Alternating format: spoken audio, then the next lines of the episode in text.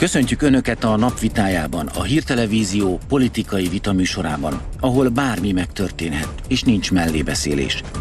Jelentősen nőttek a keresetek. A bruttó és a kedvezmények nélkül számolt nettó átlagkereset több mint 9%-kal emelkedett a KSH adatai szerint.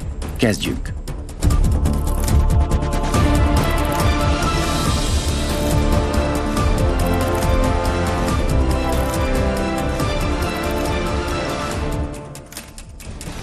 Ez a csörte, a napvitája. Mai vendégeink. Székely Sándor, aki szerint igazságosan szét kell osztani a javakat az emberek között a Kádár János terv alapján. Boros Imre, aki azt mondja, a baloldal globalista politikája a globalista köröket szolgálja. A résztvevők ugyanannyi időt kapnak érveik bemutatására, és ahogy az idő lejár, elnémul a mikrofonjuk. A vitát két elemző újságíró figyeli, akik a második részben mondják majd el véleményüket. Aki a szabályokat ma betartatja, Pindrok Tamás. Jó estét kívánok én is a nézőknek, és az uraknak is. Jó, Jó estét, estét kívánok. kívánok. 9%-os átlagbér növekedés volt. Mit szólnak ehhez, Sándor? Hát tartok tőle, hogy a kormány ezt is úgy ö, kezeli az átlagbéreket, mint a Covid járványt, hogy borzasztóak az adatok, de mégis sikerpropaganda van. Nézzünk a számok mögé. Ugye Magyarországon átlagbért ö, úgy számolnak, hogy eleve nem veszik figyelembe ö, azt a másfél millió embert, aki mikrovállalkozásokban jellemzően nagyon alacsony bérért dolgozik, és beszámolják azokat is viszont a, a a munkabérekbe, akik, akik csak egy, egy, egy órát, illetve azokat sem számolják be, akik, akik pár ö, órákat dolgoznak. Tehát azt kell, hogy ö, mondjuk, hogy, és ráadásul átlagbért számolnak, ami egy nagyon torzít, és így jön ki egy 280 ezer forintos nettó átlagbér, ami hát, ö, hát talán még 800 euró sincsen. Jegyzem meg, ez sok európai országban minimálbére sem elég.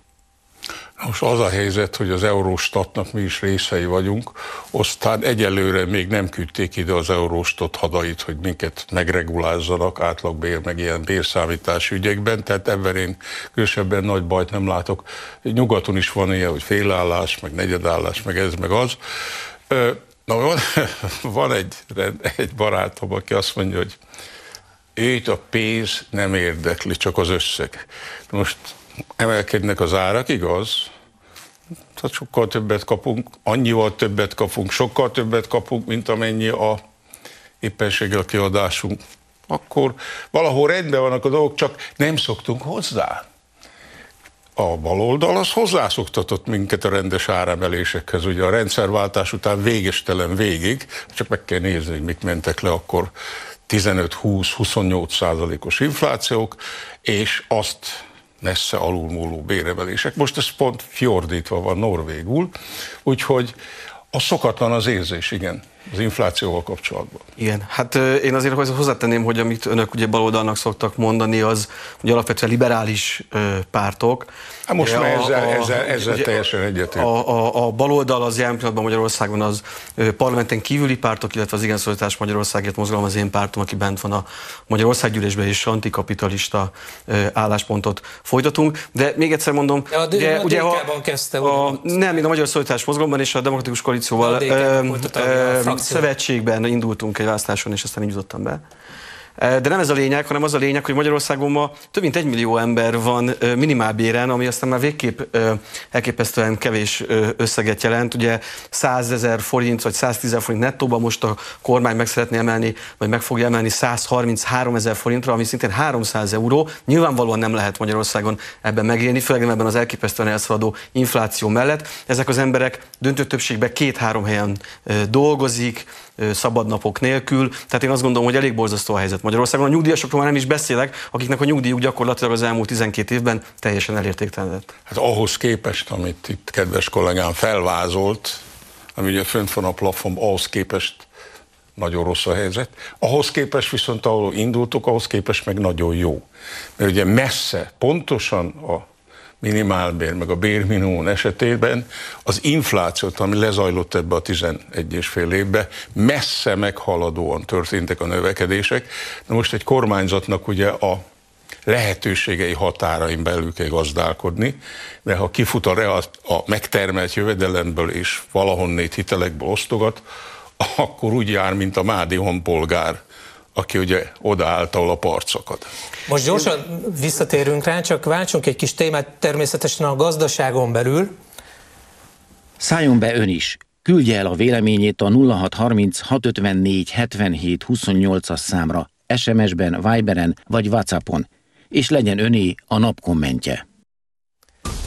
Erős 6,9%-os magyar gazdasági növekedéssel számol az idén az OECD. Ez 2%-kal több, mint a korábbi előrejelzés. A nemzetközi szakértők, szakértők úgy látják, a magyar gazdaság növekedésének motorja a beruházások és a fogyasztás lehet, ami tovább támogathat a munkanélküliség folyamatos csökkenése, illetve a gyors oltási program is. Uraim, ezeket a megállapításokat egy szóval minősítsük. Sándor. Nem tudom egy szóval minősíteni, ez még egy, még egy, még egy indok, akkor ez így ebben a formában sajnos nem igaz. Az OECD mondta, nem mi mondtuk. De nem igaz, miért nem igaz? Akkor fejtsük ki. A, hogyha ez, ha ez így, mondta, nem vagy akár igaz, akár nem igaz, akkor még egy érv, tehát hogyha itt ennyire fantasztikusan nagy az áremelkedés, vagy a, a, a gazdaságnak a növekedése, és ez um, ilyen jó eredménynek számítunk, akkor még egy érv az igen szólítás Magyarországért mozgalomnak, az ISZOM-nak a programja mellett, hogy legyen Magyarországon 250 ezer forint a nettó minimálbér, 150 ezer forint a minimum nyugdíj, és 50 ezer forint a családi pótlék. De mi... Szóval, hogyha ennyire jó, én azt gondolom, mi, mi számításaink szerint egyébként ez benne van a magyar gazdaságban, hiszen a, a másút sokkal több ö, ö, pénzt fizetnek vissza az embereknek a megtervelt javaik után. Magyarországon ez borzasztó kicsi a nemzeti össztermékhez képest, amit minden egyes ember előállít. Ehhez képest kevesebbet kapunk. A magyar dolgozók kevesebbet kapnak, mint nyugat-európai vagy európai ö, kollégáik. Egyben valószínűleg ezt, valószínűleg azt akartad mondani, ha nem, akkor majd kiavítasz, hogy a magyar átlag termelékenységi szinthez képest a bérszint még mindig le van maradva nyugat. Ezt akarta, ez igaz. Ez igaz, van egy felzárkózási folyamat, meg van egy másik dolog, hogy a kis és középvállalkozások, ahol a legtöbbet foglalkoztatják kb. két millió embert, ugye azok hosszú ideig bozót gazdaságként működtek, mert a baloldali kormányzat ott ütötte, vágta őket, ahol tudta. Őket adóztatta, a multikat nem adóztatta, ugye, stb. stb. a liberális. E- Hát a liberális, jó, bocsánat, nem baloldali. Teljesen igazad van, globalista, liberális, ezzel, ezzel egyetértünk.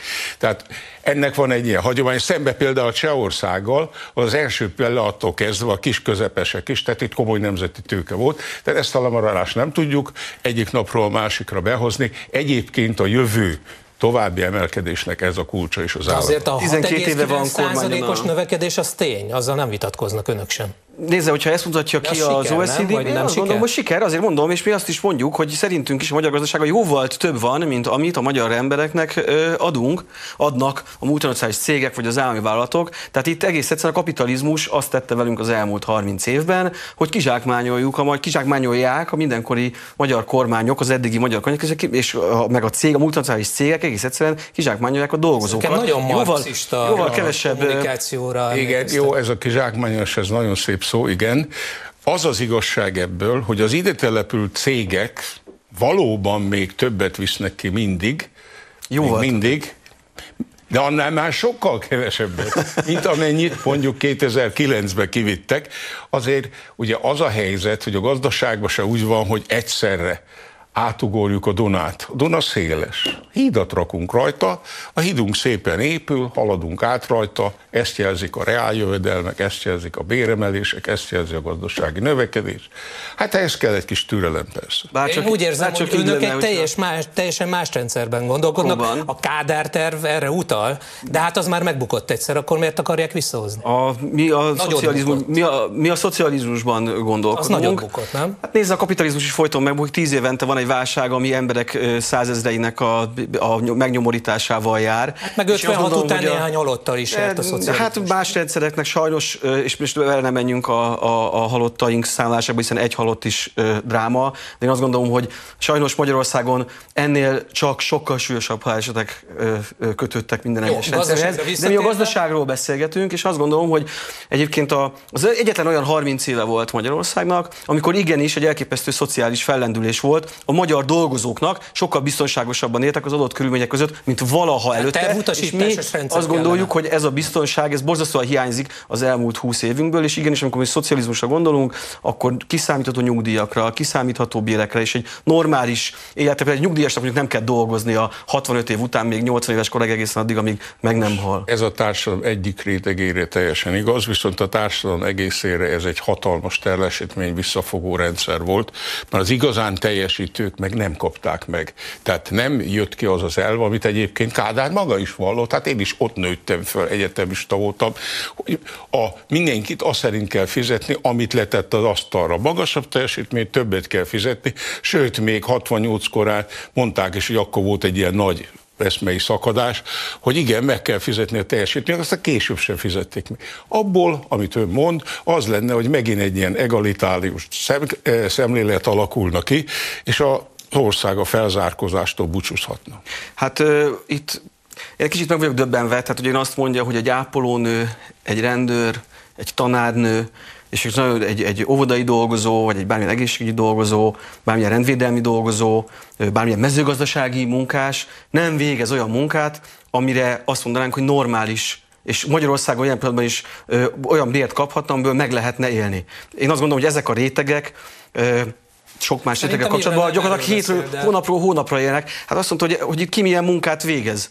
Hát egy ápolónő ö, ö, hogy, hogy tudna megélni a, a fizetés, két-három műszakokban dolgoznak. Ha belül bármi történik, akkor és mondjuk a pár, párjuk is kevesebb. Bocsánatot kérek.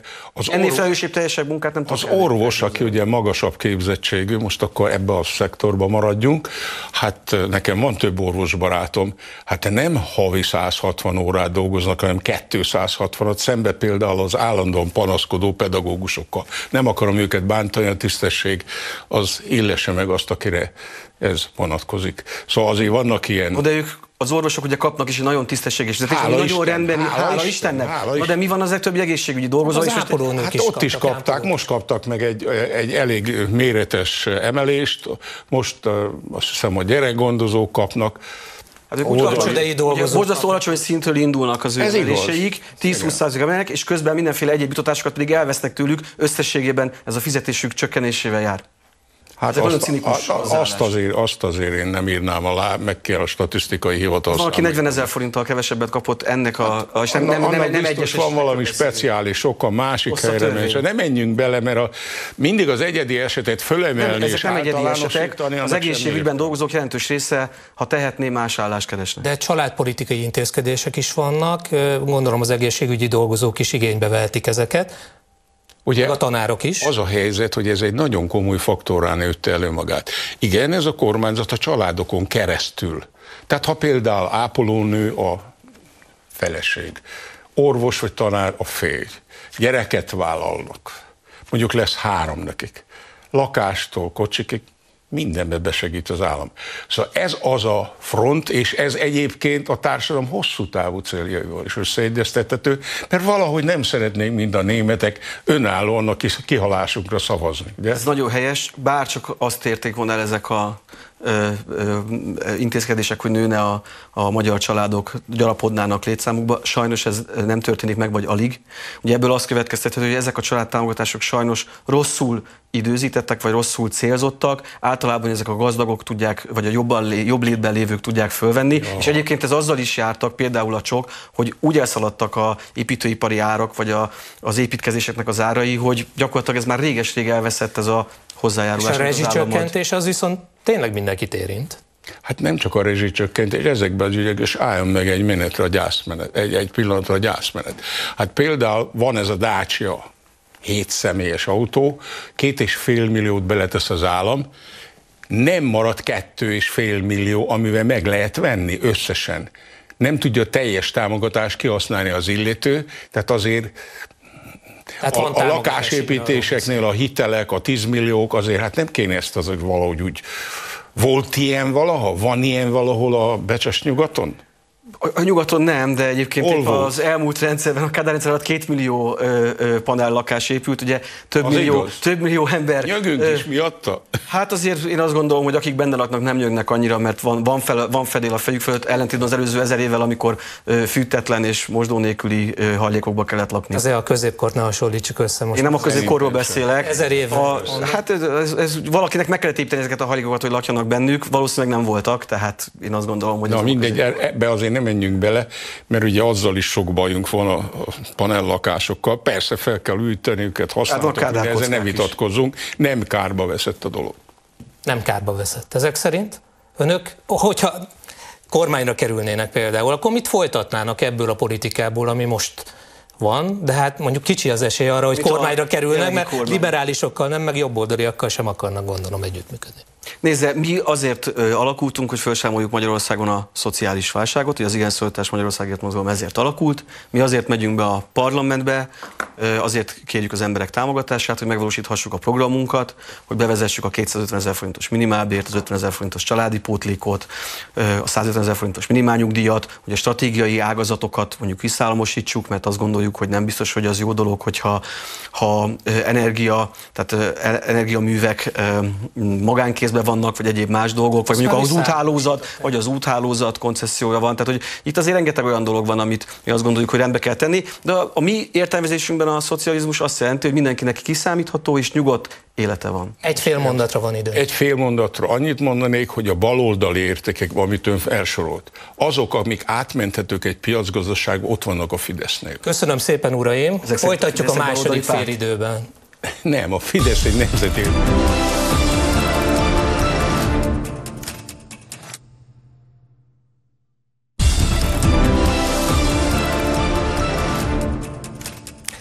Folytatjuk is a vitát Székely Sándorral és Boros Imrével, és rögtön témát is váltunk.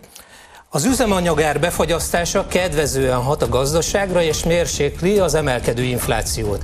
A kormány döntése értelmében november közepétől legfeljebb 480 forintot kérhetnek a benzin és a díz literéért. Orbán Viktor szerint az üzemanyagárak olyan mértékben nőttek meg és húzzák magukkal az inflációt, hogy a kormánynak lépéseket kellett tennie.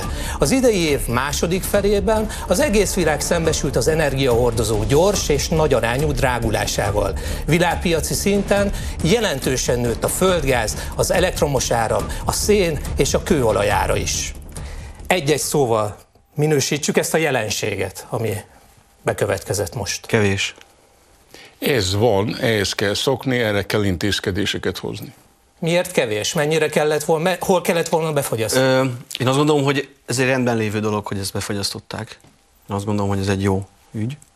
Ö, de ezt kellene tenni az élelmiszerárakkal is, az alapvető élelmiszerek árával, és nem ártana, hogyha a magyar kormány venné végre a bátorságot, és az, az elszállt ö, albérletárakba, bérleti díjakba is ö, ö, meghúzna egy vonalat, mert gyakorlatilag a magyar lakosság jelentős része azért dolgozik, hogy egyáltalán legyen hol laknia. Volt És ilyen, ennie. Igen, volt ilyen már a szociba. Annak idején, ugye a Szovjetunió például, iskola példáját mondta ennek.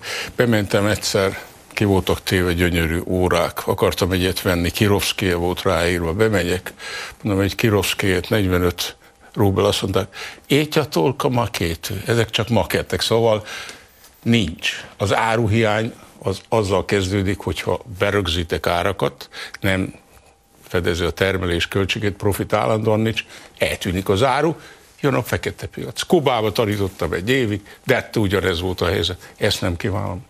Tehát itt az alapvető élelmiszerekről beszélünk, ugye? Hogy be Is, kellene hát a, mondjuk az alal, a, ott, ott, És ott az is gyakorlatilag a, ezén a fekete piacon volt azért ötszörös árév, Kubába volt, csak a boltban nem volt. Igen. Ehhez képest ugye Németországban, Ausztriában ugye az albérletárakat nagyon erősen limitálják, és rengeteg áruházban és élelmiszerboltban vannak úgynevezett ilyen fehér ö, ö, megnevezésű alapélelmiszerek, amiket ilyen fehér csomagolóanyagba raknak, amik jóval olcsóbbak, mint a többi. Tehát az alapvető élelmiszereknek az Ennyiért. áfája nálunk is alacsonyabb, mint 27 százalék, különféle sávokban van meghatározva. Igen, csak hát az áruk azok napról napra sokkal nagyobb lesz. Ugye hát a, egy Németország, Ausztriába szoktak pro- ö, mondani ezeket a dolgokat, de ott több mint 50% a népnek bérlakásban, nálunk meg ez talán 10 Tehát ez itt persze egy réteget érint, nem vitatom, de azért nem akkora társadalmi probléma, mint például Berlinbe, ahol tényleg a berlini önkormányzat behúzta a féket, azt, hogy mi lesz belőle, azt majd meglátjuk. De akkor az ellenzék miért nem támogatja ezt a üzemanyagár befagyasztást? A többi párt én úgy láttam, hogy annyira nem rajong érte. Hát ezt a liberális jobboldali ellenzék vezetője, ugye talán a... Jobboldali? Talán a hát liberális jobboldali. Ja. Hát Márki Zaj Péter, ő egy konzervatív Konzervatív, jobb baloldali, középső, stb. Igen, szóval hogy ezt ő, Tehát ő mindenhol szóval ott jól értem, ő, ő nem ő, ő, ő támogatja. Szerintem nem, ott a, a mögötte lévő pártok... Kifejezetten ellenzi, az más, hogy én nem támogatom. Mondom, hogy ez, ez, az ő, ellenzem. ez, az ő, ez az ő ügyük. Na hát azért mondom én, amit itt a bejátszóban mondták, hogy a globalista brigád ennek nem örül, mert az ő jövedelmeiket kurtítja meg. Ugye itt, amikor a benzin be fagyasztották a benzin meg a gázolajt, arról volt szó, hogy a forgalmazás aktorai, adott esetben a termelő, kicsit a haszna kevesebb, nagykereskedő, kicsit kevesebb, kiskereskedő, de még mindenki megél ezen a szinten is. Mert én emlékszem, tankolok Zalaegerszegen gázolajat, azt megyek a pályára, az M7-ese 70-80 forinttal ugyanaz drágább. Akkor Igen. van itt még... Egy kicsit színesíteném azért a képet, hogy azért azt gondolom, hogy a benzinár befagyasztásánál, ami mondom még egyszer nekünk rendben van, azért egy olyan is ö, én azt gondolom közrejátszott, hogy talán a MOL szerette volna megvásárolni azokat a kisebb kutakat, akik ugye ezáltal elveszíthetik, vagy be kell zárni, mert nem bírják a versenyt. Ugye ez most nem jött le, mert ugye most már 465 ér is lehet tankolni. Jelen pillanatban lehet, hogy ez majd megint el fog szaladni, de jelen pillanatban azért ugye olcsóbb lett a benzin, hála az égnek. A helyzet az, hogy én nem nagyon hallom, hogy tucatjával venni át a, kisebb falusi kutakat. Tehát úgy lett ez nagyjából kiszámolva, hogy mindenhol még megérje, plusz egy ilyen kis kutkezelő volt, aki itt síralmast, ö, jaj, nagyon sírt ezekért, éppen a Márki talán egyszer az eszébe jutott. Ott azért az van, hogy egy-egy ilyen család három-négy egyéb dologgal is foglalkozik, nem csak azzal az egyel. Kevesebb rajta pénz, de azért tartják a bótot. Az üzemanyagjárak a inflációra is nagy hatással vannak, voltak. Hatalmas hatással És vannak. most egy bejátszót nézzünk meg. Soha nem volt ilyen magas az eurózóna inflációja, mint most, derült ki az Eurostat friss elemzéséből. Novemberben majdnem 5%-kal nőttek a fogyasztói árak, Németországban utoljára 30 éve volt ilyen arányú az emelkedés. A folyamat az energiaárak drasztikus növekedésére vezethető vissza. Október elején például a földgáz tőzsdei ára tízszerese volt a januárinak. Nyugat-Európában a piaci folyamatokhoz kötik a lakossági energiaárakat, míg Magyarországon a kormány rezsipolitikája a fogyasztókat védi. Ugyancsak a jelenségről egy-egy szóval, uraim. Nem így van. Én meg azt mondom, hogy a saját piaci blabláikba gaba jöttek be. Mi is a piacról szerezzük be az olsó gázolajat, egy hosszú távú piacról.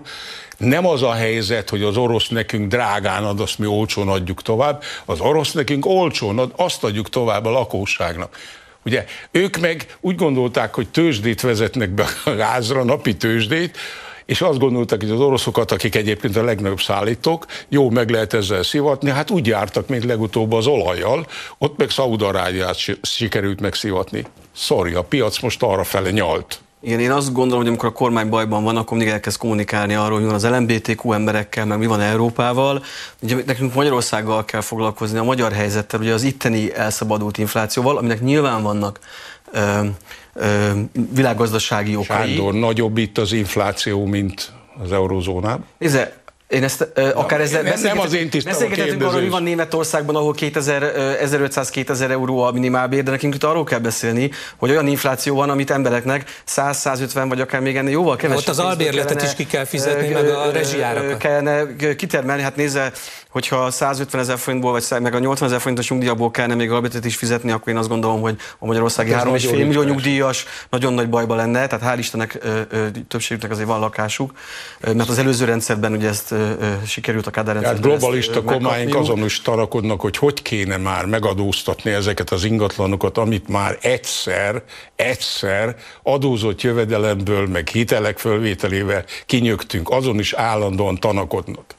Igen, de ne, én azt gondolom, Remélem önök nem. Hogy mi biztos, hogy nem. Tehát ugye mi ugye azért dolgozunk, hogy megszakítsuk azt a 30 éves hagyományt, hogy mindig azt mondják nekünk minden választásokor, hogy egyrészt, hogy mi ellen kell szavazni, meg hogy majd, majd négy év múlva jobb lesz, mert mi azt gondoljuk, és azt mondjuk, hogy végre itt mellettünk lehet szavazni az igen szólítás Magyarország mozgalom mellett, egy valódali baloldali párt, amelyik szocializmus hirdet és biztonságot és ö, ö, nyugalmat ö, szeretnénk teremteni ennek az országnak. Ebben a helyzetben, ahol mindenhol a világon az infláció nagyon megugrott, hogy lehetne megállítani ezt a gyorsvonatot? Hát a gyorsvonat csak úgy áll, a gyorsvonat óriási tömeg. Rengeteg nagy pénztömegről van szó, amit rázúdítottak a világgazdaságra, amerikai központi bank, az angolok, az európai központi bank, Magyar Nemzeti Bank is valamennyit nyomott ki, hogy egy együttes összefogott erőfeszítése, amiben a dollárnak és a, font, a dollárnak, a fontnak és az eurónak van nagy szerepe, plusz a saját házi munkát is el kell végezni.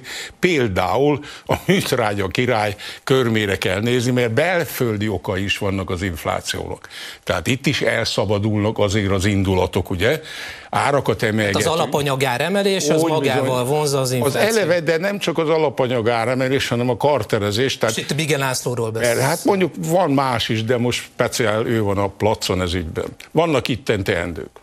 Én is azt gondolom, hogy nyilvánvalóan vannak ö, ö, hát ha úgy tetszik, globálisan megoldandó problémák, de hát ugye én azt, azt kell, hogy mondjam, hogy ugye a Fidesz kormányzat 12 éve van hatalmon, és azt gondolom, hogy mindent elmond az a tény, hogy a idei választás előtt egy egészen elképesztő osztogatásba fogott a, kormányzat azért, hogy egyáltalán azt az élményét meg tudja tartani, de szerintem sikertelenül a választóknak, hogy, hogy ők meg tudnak élni legalább hónapról hónapra. Tehát az, ami most pénzt adni fog a kormány, az már rég elinflálódott, és hogy az embereknek nincsen tartalékuk, mert az elmúlt 12 évvel jól sikerült, hogy hát sajnos nem a, a nagy átlagnak nincsenek tartalékai, így nagyon nehéz időszak vár ránk. Már most is abban vagyunk, és bele sem merek gondolni abban, hogy mi fog történni a választásokon. Most beszéljünk jobb meg baloldalról. A baloldal az általában az osztással kezdi. Osztja azt is, ami nincs. A jobb oldal, a nemzeti oldal, a patrióta abból oszt, ami van. 6,9 százalék azt jelenti, hogy minden egyes plusz százaléknál 250-300 milliárd euró zúdul az államkosszába. Ezért jut azokra a tételekre pénz, amikre az elején úgy bizonytalankodtak, de azt egyre inkább biztos volt, hogy például a 13. havi nyugdíjat is ki lehet fizetni. Mi nem Ez egy oszt... nagy különbség ám, Sándor. Mi nem gondol, mi nem osztogatni szeretnénk, hanem azt szeretnénk, hogy annak a magyar munkásnak, aki elmegy dolgozni 8 órában, olyan értelmezhető bére legyen, és hogyha végig dolgoz, amiből meg tud élni, és hogyha végig dolgozott 35 vagy 40 évet, akkor olyan értelmezhető nyugdíja legyen, amiből meg tud élni, amiből a gyerekeit, unokáit tudja nevelni, egészségügyi ellátást tudjon ö, intézni magának, vagy hát kaphasson, és, és mert tudjon ö, nyugdíjba venni, és ugyanez ugye a, a dolgozókorú népességre is álljon. Ezt ez az, amit el kell érni, és azt gondoljuk, hogy a magyar nép előállítja ezt a terméket, ez benne van a magyar nemzeti össztermékben, csak ugye nem stadionokra kellene költeni, nem a multikat kellene vele hízlalni, hanem mind-mind itt kellene tartani, és talán a dolgozóknak kellene visszaadni ezeket a Ugye itt 12 évvel ezelőtt a padlóról kellett felállni. Ön azt mondja, hogy többet adna, mi meg azt mondtuk, munkát adtunk egy millió új embernek, ugye? Az rengeteg mennyiségű jövedelmet termelt be a saját zsebébe is, meg az államkosszába is. Anélkül nem lennénk itt. És amikor megvan termelve a jövedelem, akkor lehet elosztani. Tehát nagyon könnyű, ugye, mert és az emberek nem nagyon értik ezeket a mély összefüggéseket, de mindig a vanból kell osztani, és a vant kell szaporítani, nem a nincset. Igen. Általában szerint van pénz a magyar Hát akkor azt szét kell És az egy millió, ezzel nem szétosztogatni, igen, meg kell fizetni a magyar dolgozókat, hogyha egy, egy almaszedő munkás innen 500 kilométerre 2000 eurót keres, akkor én azt gondolom, hogy egy magyar ápolónőnek is, vagy a közben én Zalai vagyok, onnan is járnak át, 1500 a. De az egymillió munkáshoz, új munkahelyhez hozzátenem, hogy ennek jelentős része közmunka, illetve olyan munkahelyeket is ide számítanak, egyébként ez is nemzetközi trend, még mielőtt megkapom az Eurostatot, aki csak egy órát ö, dolgozott egy hónapba, vagy csak egy napot, az is beleszámít ebbe az új egymillió munkahelybe, sajnos. Hát ilyen kevés volt kevés van, ha azt mondom, hogy évente általában 40-50-60 ezerrel foglalkoztatott szám növekszik, ezek mind ebből a rétegből állnának, már mindig üvöltene valaki. Legelőször talán a balliberális barátaink, balliberális globalista barátaink mondanák és vetnék a szemükre, de nem jut valahogy, valami furcsa volt, nem jut eszükbe, mert hogy egyáltalán nem igaz. kevés az időnk, munkanélküliség az alacsony, 4 százalék. Igen, ahogy az előbb említettem, ugye vannak közmunkások, akik alig keresnek, és olyan emberek is beleszámítják ide, akiknek alig-alig van egy Ez héten már teljes munkájuk. foglalkoztatottság majdnem ismét. Közeli, közeli, teljes foglalkoztatás közeli, már alig van, hát mit tudom én, még pár tízezer olyan ember van, amit a jelenlegi foglalkoztatási struktúra föl fog venni, nem kapon belül. Kádár rendszerben volt bőven. Imre sajnos lejárt az ideje. Sándornak még van, de elégedetlenek ezzel is. Én azon, hát az igen születes Magyarországért mozgom elégedetlen, hiszen rengeteg több százezer ember dolgozik külföldön, mert ugye itthon nem talált munkára, mi azért dolgozunk, hogy olyan bérek legyenek, amik miatt visszajönnek ide az emberek, és tisztességes munkával tisztességes béreket tudnak keresni, ami szerintünk most is benne van a gazdaságban. Uraim, köszönöm szépen, hogy itt voltak. Kérem az újságírókat, hogy elemezzük a vitát. Köszönöm szépen. Önök továbbra is a csörtét, a napvitáját látják, a hírtelevízió politikai vitaműsorát, ahol nincs mellébeszélés. A szakértők vitája után most az elemző újságíró ki a terep, akik eddig élőben a stúdió előtt követték az adást. Mit szólnak ők a most elhangzott vitához? Kinek volt igaza? Melyek voltak a legérdekesebb gondolatok? És akik most egyenesen megmondják a véleményüket, Csuha Ildikó és Haraszti Gyula. Jó estét kívánok, szervusztok! Jó estét, szervusztok! Milyen volt a vita? Érdekes. Az elég, én- tehát néhány hónappal, 5-6 hónappal a választások előtt én semmit nem vonok kétségbe, hogy melyik párt kerül be a parlamentbe, vagy kikerül kormányra. Azt, ha megengedett Tamás, egy picit abszurdnak tartottam, amikor megkérdezted Székely Sándortól, ha az iszom kormányra kerülne, akkor ők hogy szabályoznak? Nem tudom, mert az Egy politikus a hatalomért harcol, csak Így van. gondoltam, hogyha, hogyha Így van. kormányra kerül, akkor valamit tenni Végtelen akar. harc, igen, de Igen. egy politikus dolga, de ez egy Mondjuk picit az is, ilyen ér, az, is abszurd érde- volt. az is érdekes volt, vagy abszurd, ugye, hogy a Kádár János tervel jött, jött az iszom, és közben pedig azt kritizálta, hogy nagy az osztogatás. Tehát érdekes dolgok hangzottak el.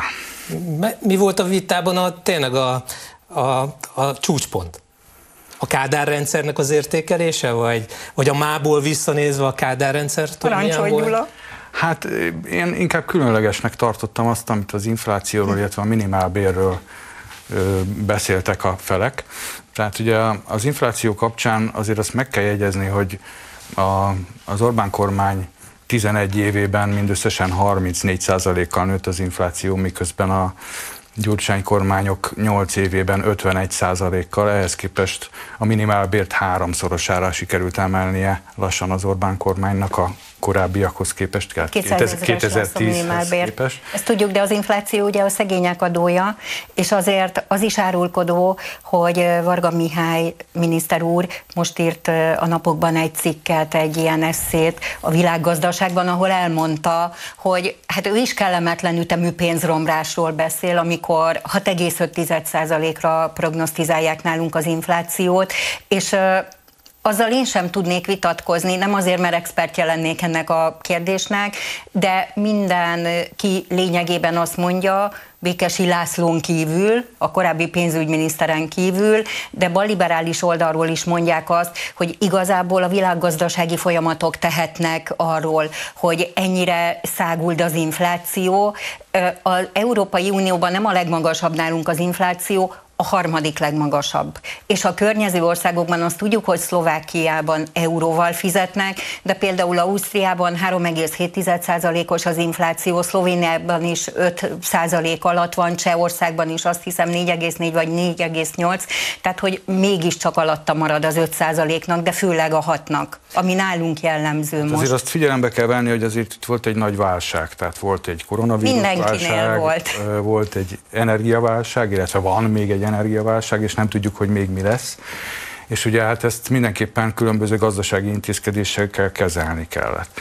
Ugye ne felejtjük el, hogy azoknak kellett segíteni, akiknek a, akiket a legjobban sújtotta ez a válság. A fiataloknak kellett segíteni, nekik 25 éves koruk, korukig nem kell fizetni személyi jövedelemadót. És ke, kellett segíteni a nyugdíjasoknak, nekik kifizetik a 13. havi nyugdíjat, kaptak nyugdíjprémiumot. A, a gyerekeket nevelő családoknak kellett segíteni, ők most megkapják az SZIH, a befizetett. SZIH-juknak a 100%-át az átlag. Az infláció másik oldala az, hogy a gazdasági növekedés meg valóban magas, az is 6,6% körüli lesz. És a fogyasztás, mert gondolom, hogy abból, amit most megkapnak, az emberek fogyasztani fognak jövőre, az is a növekedést fogja magasabb szintre növelni, szép magyarság. Így van, csak ugye ma nem tudom, hallottátok-e Matolcsi Györgyöt a parlamentben, ő még jövőre is Igen. ilyen 4,8-5,1%-os inflációt prognosztizál, bár a jegybank hivatalosan két hét múlva kell, hogy közé tegye ezeket a számokat, de ezt tekinthetjük igazából már a jegybanki álláspontnak, tehát ez sem szívderítő.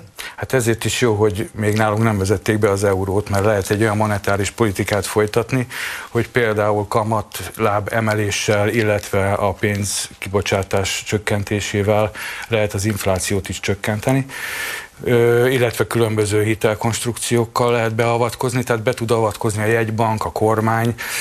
Nagyon fontos, hogy, hogy be, be is avatkozzanak. Szerintem hát egyébként kamat, kamat, kamat döntés Csak, lesz. Illetve meg... kamatemelés is várható valószínűleg. Kamatemelés is várható. 2,1% az alapkamat. Csak ha megbocsátasz Gyula vagy Tamás, amikor a nézőink a kamatlábakról, meg a kamatdöntésekről, meg a makroszámokról, meg ilyesmikről hallanak, és akkor elmennek a piacra, és nem tud tudom, 600 forint egy kiló alma, vagy a gyümölcs, vagy az alapvető élelmiszerek, akkor azt gondolom, hogy a kamatlábak annyira nem érdekli őket, de a másik oldal, hogy valóban a 13. havi nyugdíjat is megmondta ugye a miniszterelnök úr, hogy 5,5%-os lesz a gazdasági növekedés, kifizetik a családoknak a teljes, már befizetett 21 éves adójukat visszaadják.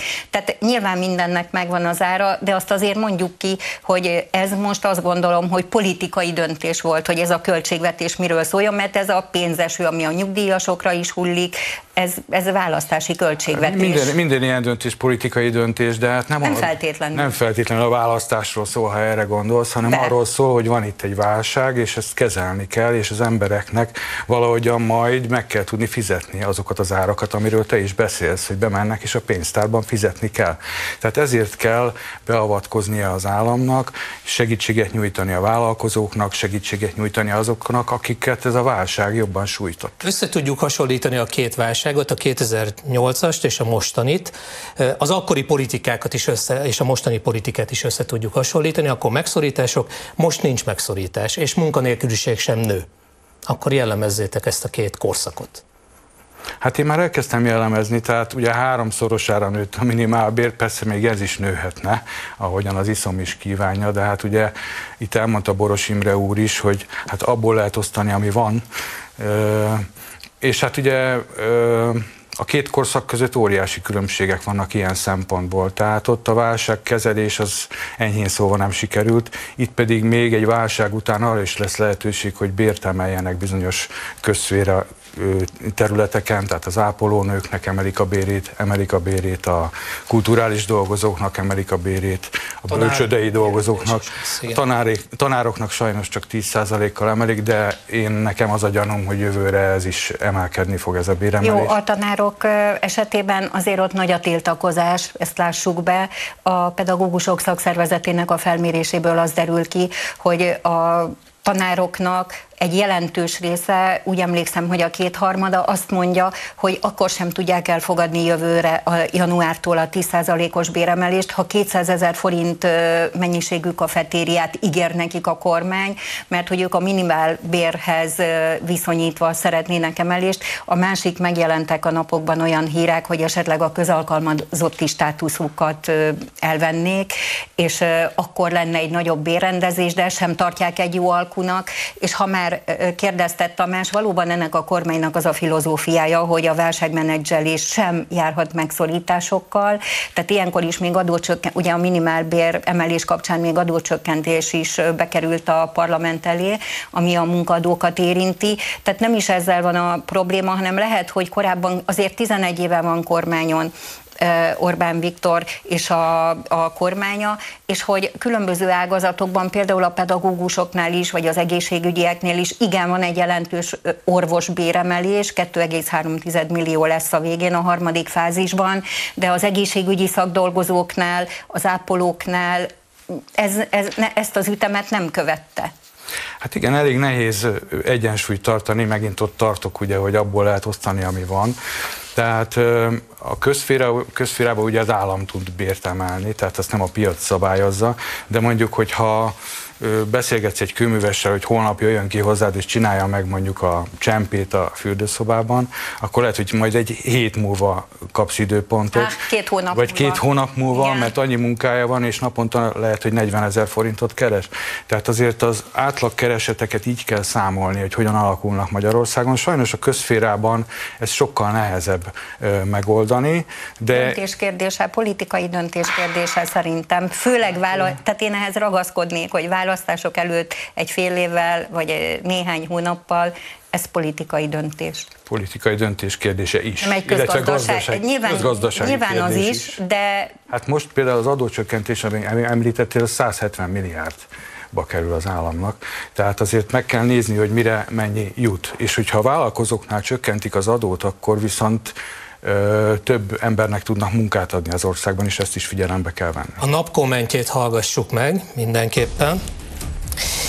Én egy elégedett nagymama vagyok, az idősekről is gondoskodik a kormány, és ami nekem még fontosabb, a gyermeket vállaló, családot alapítók soha ennyi támogatást nem kaptak. Csak így tovább. Csak így tovább. Hát én egyetértek ezzel egyébként, tehát az, hogy a gyermeket vállaló családokat ilyen mértékben támogatják, az szerintem nem Európában, hanem az egész világban, világon példátlan. Hát Európában ugye a rekorder, mert hogy 22-ben a GDP 6,2%-át, most lehet, hogy tévedek, de ilyen 500-600 milliárdos büdzsé lesz de nem is erről, ez helyes, az is helyes, hogy a nyugdíjasok kapták a 80 ezer forintos nyugdíjprémiumot a 13. havi nyugdíjra, és szerintem mindenki azt mondja, hogy helyes. Egyszerűen ami csak ismételni tudom, hogy rendszer szintűen vagy az ágazatokban kellett volna talán korábban, még a válság előtt, amikor nem jött ez a koronavírus válság?